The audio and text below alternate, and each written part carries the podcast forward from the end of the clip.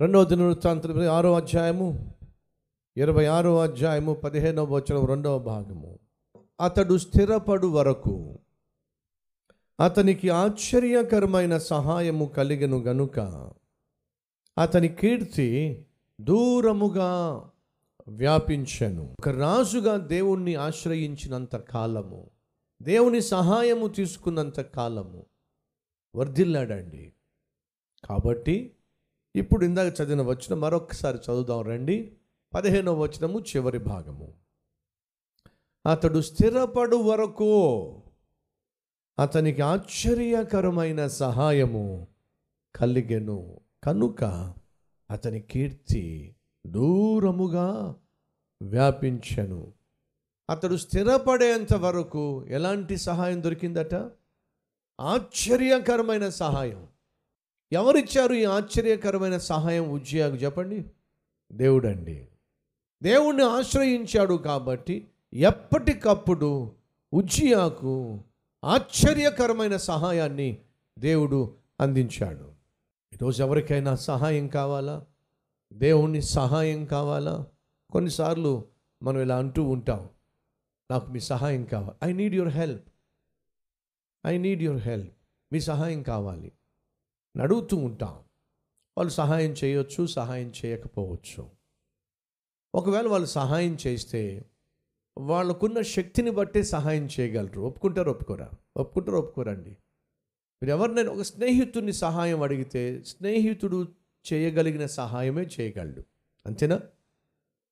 ఒక బంధువుని మీరు సహాయం అడిగితే ఆ బంధువు చేయగలిగిన సహాయమే మీరు పొందుకోగలరు.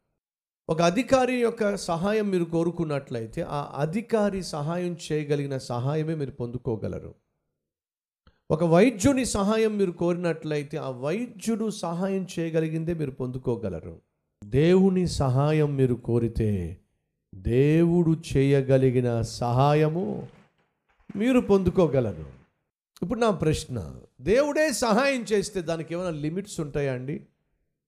దేవుడే సహాయం చేస్తే దానికి ఏమైనా వంకర్లు ఉంటాయా? దేవుడే సహాయం చేస్తే దానికి ఏమైనా దాన్ని ఎవరిని ఎదుర్కోగలరంటారా ఈరోజు మనం కావాల్సింది మనుషుల సహాయం కంటే మనుషులను సృష్టించిన దేవుని సహాయం కావాలి. దురదృష్టం ఏమిటయా అంటే మనం మనుషుల సహాయం కోసం ఎంతగా ప్రాకులాడతామో ప్రయాసపడతామో అంతగా దేవుని యొక్క సహాయం మనం కోరుకోం. వాస్తవం అది. ఏదైనా చిన్న సమస్య వస్తే మొదట నువ్వేం చేస్తావంటే ఈ పనికి మాలిన సెల్ ఫోన్ ఒకటి దొరికింది. నిజం. అది మనుషుల్ని దూరం చేస్తుంది మనసులను దూరం చేస్తుంది దూరం చేస్తుంది మనిషిని సృష్టిని దేవుని కూడా దూరం చేస్తుంది. ఏదైనా సమస్య వస్తే తగడగడగడగడ కొట్టడం ఎరా అర్జెంటుగా. అంతేగా? అర్జెంటుగా సహాయం కావాలి. అర్జెంటుగా డబ్బులు కావాలి. అర్జెంటుగా నువ్వు రావాలి. అర్జెంటుగా. వెంటనే అదేం చేస్తుందయ్యా అంటే మనుషుల్ని మనుషుల్ని కూడా కలవకుండా చేస్తుంది. భార్య భర్త పిల్లలు ఒకే డైనింగ్ టేబుల్ మీద కూర్చుంటున్నారు. కూతురు ఫోన్లో ఓ బిజీ కొడుకు ఫోన్లో ఓ బిజీ భర్త ఫోన్లో ఓ బిజీ భార్య ఫోన్లో ఓ బిజీ. మాట్లాడుకోరే. ఎవరి ఫోను వాళ్ళది ఎవరు బిజీ వాళ్ళది. ఈ ఫోన్ ఇంట్లో ఉన్న భార్యకు భర్తకు మధ్య డిస్టెన్స్ పెంచేస్తుందండి. అన్నదమ్ముల మధ్య అక్క చెల్లెళ్ళ మధ్య డిస్టెన్స్ పెంచేస్తుందండి. అంతటితో ఆగట్లేదండి పనికి మలిన ఫోను. దేవునికి మనిషికి మధ్య డిస్టెన్స్ పెంచేస్తుంది. ఎందుకని? ఏదైనా కష్టం వస్తే మొదటగా మనం ఏం చేయాలి చెప్పండి? దేవునికి ఫోన్ చేయాలి. అంతేగా?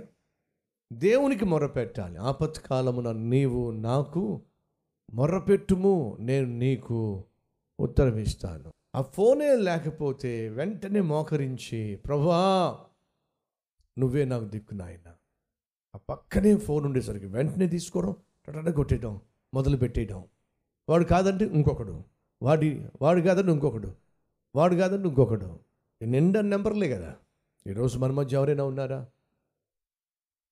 ఏదైనా కష్టం వచ్చినప్పుడు శ్రమ వచ్చినప్పుడు పోరాటం వచ్చినప్పుడు ఇరుకు ఇబ్బంది వచ్చినప్పుడు వ్యాధి బాధ వచ్చినప్పుడు ఆర్థిక సమస్య వచ్చినప్పుడు వెంటనే ఫోన్కు పని పెట్టేస్తున్నారా? దయచేసి వినండి. మరలా చెప్తున్నాను. ఒక స్నేహితుని మీద ఆధారపడితే ఆ స్నేహితుడు ఏం చేయగలడో అదే నువ్వు పొందుకోగలవు. ఒక బంధువు మీద ఆధారపడితే ఆ బంధువు ఏం చేయగలడో అదే నువ్వు పొందుకోగలవు. దేవుని మీద ఆధారపడితే దేవుడు ఏం చేయగలడో అది నువ్వు పొందుకోగలవు. నీ స్నేహితుడు కావచ్చు నీ బంధువు కావచ్చు మరొకడు కావచ్చు వాడు ఏం చేసినా ఆ చేసేది కేవలం లిమిట్గా ఉంటుంది. కానీ నా దేవుడు ఏదైనా చేయటం మొదలు పెడితే ఆశ్చర్యకరంగా ఉంటుంది. అదే బైబిల్ సెలవిస్తుంది.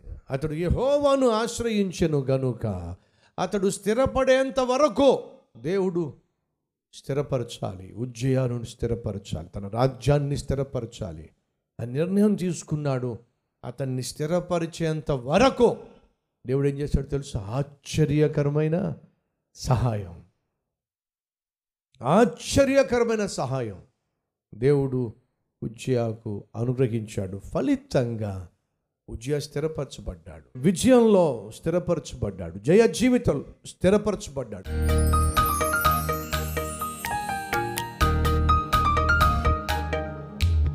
మహాపరిశుద్ధుడు అయినా ప్రేమ కలిగిన తండ్రి దావీదు విజయములో వివేకము ఎంత అద్భుతంగా కనపరిచాడు. గర్వము ఇంత మాత్రము కూడా తనకు రాకుండా జాగ్రత్త పడ్డాడు.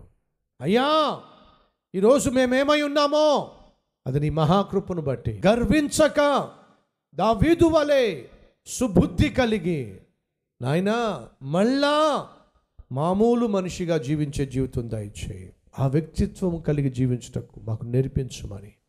ఏసునామం పేరట వేడుకుంటున్నాం తండ్రి. ఆమెన్.